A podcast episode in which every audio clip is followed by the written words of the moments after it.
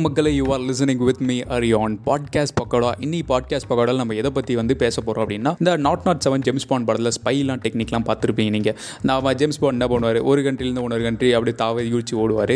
பாம்பெலாம் தூக்கிட்டு போய் கடலில் போடுவார். அப்புறம் போட்டு வழியாக போவார். இது படத்தில் பார்க்குறதுக்கு ரொம்ப நல்லா இருக்குமே. சூப்பராக இருக்கே அப்படின்னு நம்ம நினைப்போம். இந்த மாதிரி ஸ்பைலாம் இருப்பாங்களா?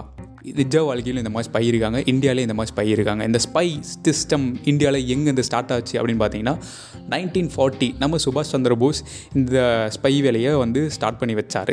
அப்படின்னு சொல்லலாம். ஒரு கருத்து கணிப்பு இருக்குது இது என்ன விஷயம் அப்படின்னா நைன்டீன் ஃபார்ட்டியில் நம்ம சுபாஷ் சந்திர போஸை ஹோம் அரெஸ்ட் பண்ணுறாங்க பிரிட்டிஷ் ஈஸ்ட் இந்தியன் கம்பெனி எதுக்காகனா இவர் வந்து ஒரு ஃப்ரீடம் ஃபைட்டர் ஏதோ வேலை பண்ணியிருக்காரு. அதனால் ஹோம் அரெஸ்ட் பண்ணிட்டாங்க. நம்ம சுபாஷ் சந்திர போஸ் ஒரு உடனே ஒரு டிசைட் பண்ணுறாரு என்னென்னா இப்படியே விட்டால் நம்ம நாட்டை காப்பாற்ற முடியாது.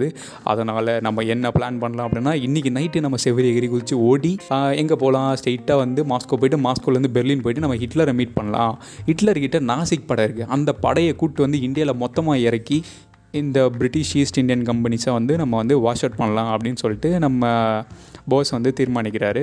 பாஸ் தீர்மானித்த உடனே என்ன பண்ணுறாருன்னா நைட்டோட நைட்டாக கல்கட்டா ஒரு வீட்டு காம்பவுண்ட் எகிரி குதிச்சு ஓடி அங்கேருந்து ஸ்ட்ரெயிட்டாக பாகிஸ்தான் போகிறாரு பெஷாவர் பெஷாவர்லேருந்து ஸ்ட்ரெயிட்டாக மாஸ்கோ போகிறாரு மாஸ்கோலேருந்து ஸ்ட்ரெயிட்டாக பெர்லின் போகிறாரு ஹிட்லரை மீட் பண்ணுறாரு உடனே நம்ம ஹிட்லர் என்ன சொல்கிறாரு தம்பி நீ வந்திருக்க டைமெல்லாம் ரொம்ப தப்பு.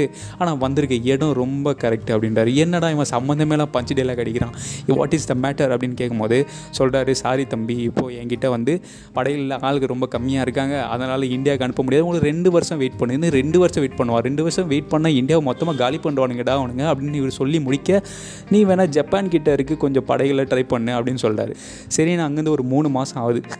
நம்ம ஹிட்லர் என்ன பண்ணுறான்னா யூ ஃபார்ட்டி செவன் சொல்லிட்டு ஒரு சப்மரைன் போட்ஸை இந்த தம்பி நீ இதை வச்சுக்கோ இதை வச்சுக்கிட்டு நீ இங்கேருந்து ஸ்ட்ரைட்டாக ஜப்பானுக்கு போயிடு. அங்கே போயிட்டு ஜப்பானில் வந்து இருக்கிற படையெல்லாம் கூப்பிட்டு போயிட்டு நீ வந்து எப்படியாச்சும் பிரிட்டிஷ் ஈஸ்ட் இந்தியா கம்பெனியை அடித்து துரத்துப்பா அப்படின்னு சொல்லி அமுச்சு விட்டுறாரு.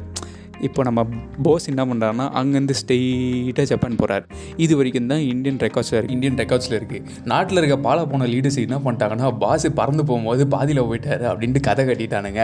அது வரைக்கும் நைன்டீன் ஃபார்ட்டி த்ரீ அது வரைக்கும் சுபாஷ் சந்திர போஸ் படையில் சும்மா கம்பீரமாக இருந்த ஆள். இந்த நியூஸை கேட்டோடனே ரொம்ப அதிர்ச்சிக்குள்ளாயிட்டார். ஆமாம் நாட்டில் யாருமே சப்போர்ட் பண்ணலன்னா அவர் என்ன பண்ணுவார்? இந்த மாதிரி தான் லீடர்ஸ் வந்து கஷ்டப்பட்டு நம்மளுக்கு வந்து சுதந்திரம்லாம் வாங்கி கொடுத்துருக்காங்க.